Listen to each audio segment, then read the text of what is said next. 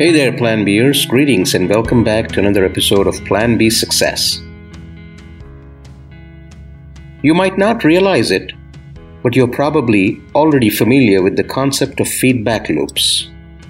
The next time you eat dinner with friends, look at their faces as they take their first bite of food.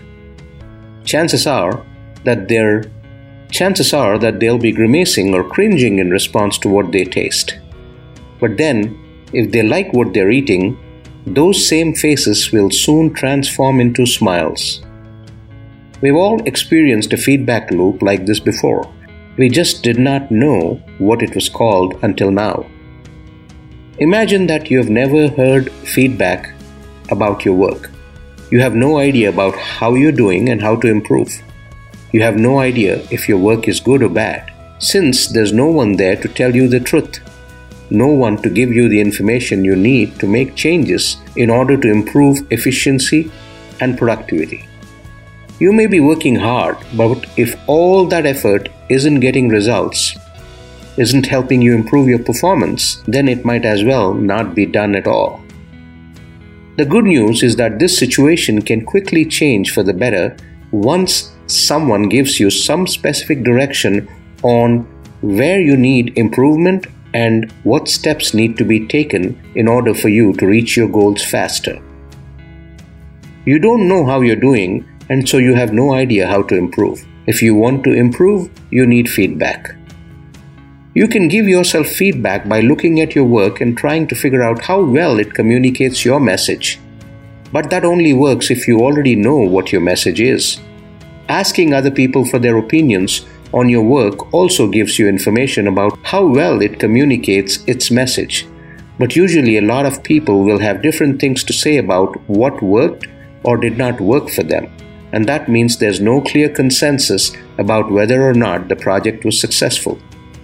So, what can you do? You may be in a very unfortunate loop. Feedback loops are situations where the output of a system is fed back into the system as input. They're important for learning and skill development. Feedback loops exist in many different settings, including sports, video games, and even relationships.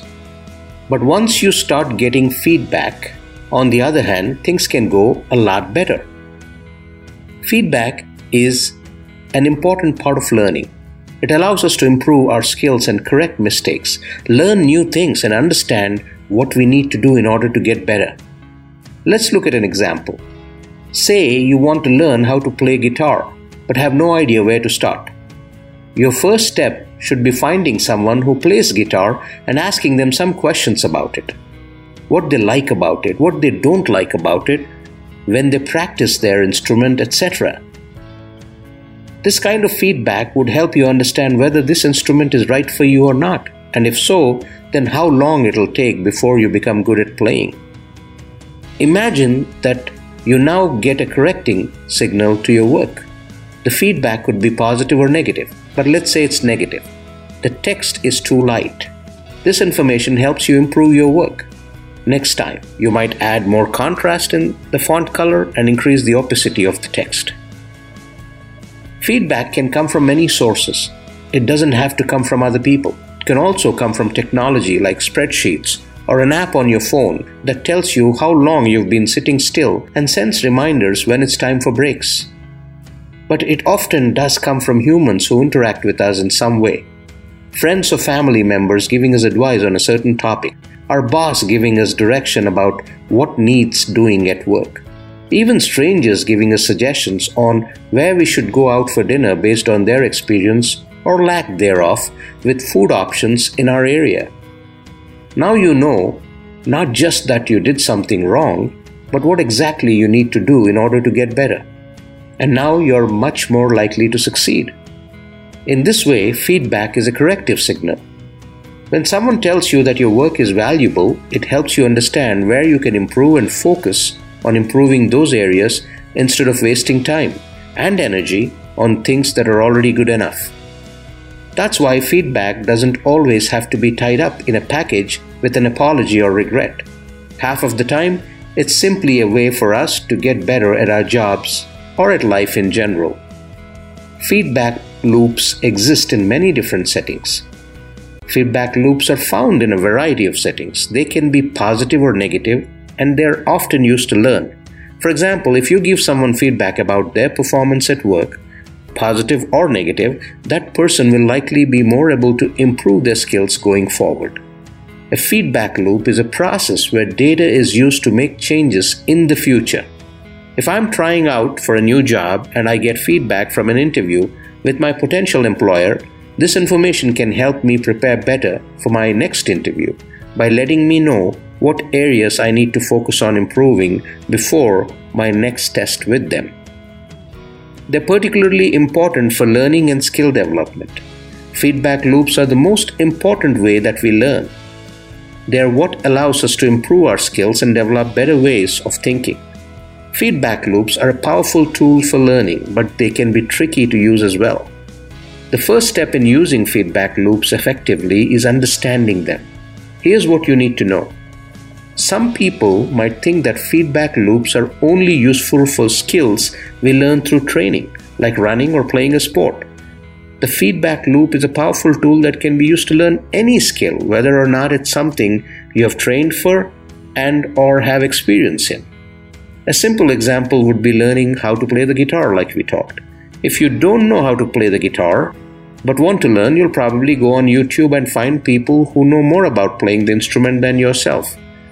Then, those people will show you what they know about playing the instrument in a way that makes sense for them maybe explaining it from another angle, giving tips on posture and technique, etc. By watching these videos and listening carefully and practicing, over time you'll start getting better until eventually your skills match up with theirs. It may take a few years, but it's possible if you stick with it long enough. But they're just as important for learning basic skills like walking, talking, and eating. For example, let's look at how you learn to walk as a child.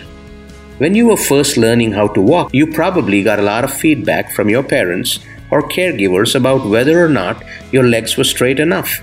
You'd stumble and fall over if your legs weren't straight enough. This helped direct the development of your muscles in ways that would allow them to support weight while walking upright on two feet or four. Similarly, with eating. When we eat something new, our brains get feedback from our taste buds telling them whether or not this food is safe for us to eat again in the future, and whether or not our stomachs will accept it without causing indigestion or other problems like diarrhea. Researchers have studied feedback loops extensively through observing infants' behavior during feeding sessions. Feedback loops are a key part of success in many areas of life, if you're learning to walk, talk, or even how to eat food, it's through the use of feedback loops that you're able to master these skills. It may seem like a simple concept. If you do something and get some kind of response from your environment, like falling down, then you can adjust what you do next time and hopefully do better.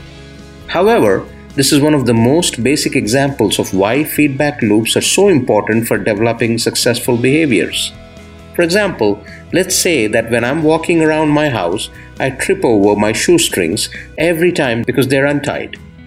When this happens each time my foot hits the ground, I get information about where things are located in space related to where my body is located.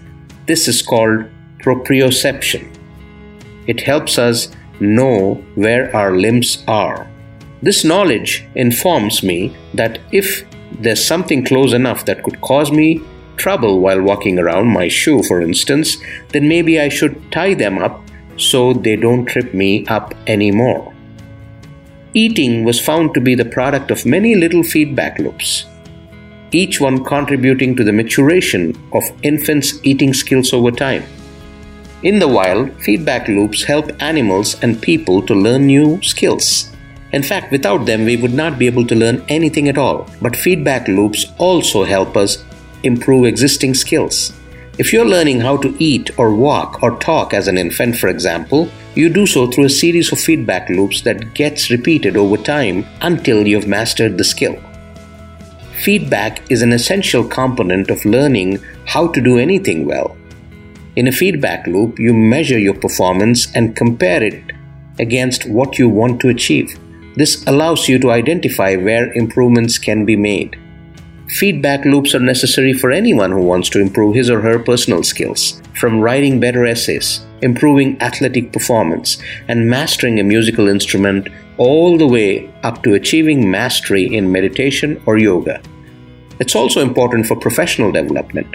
Feedback loops can help employees improve their communication skills, become more productive at work, or learn how to manage stress levels more effectively. I think the most important thing to remember about feedback loops is that they're not just for learning. In fact, they're a fundamental part of how humans learn, and that's why it's so important to understand and use them in our work lives. The next time you want to know how well you're doing something, think about what kind of feedback loop might be at play. Maybe it's not as straightforward as asking someone else for help or getting better tools. Maybe it involves making sure you're always practicing your craft or giving yourself some time off from constantly focusing on one task at a time. Whatever it takes, don't forget about those little internal mechanisms that keep us going forward towards success each day. Hey there, Plan Bers. I hope you liked that episode. Do check out other episodes on planbsuccess.live or on your favorite podcasting channel. Whatever the channel might be, go ahead and leave a review, leave a comment so that others can partake of this podcast as well. Do check out the YouTube channel as well and like, share, and subscribe and spread the word.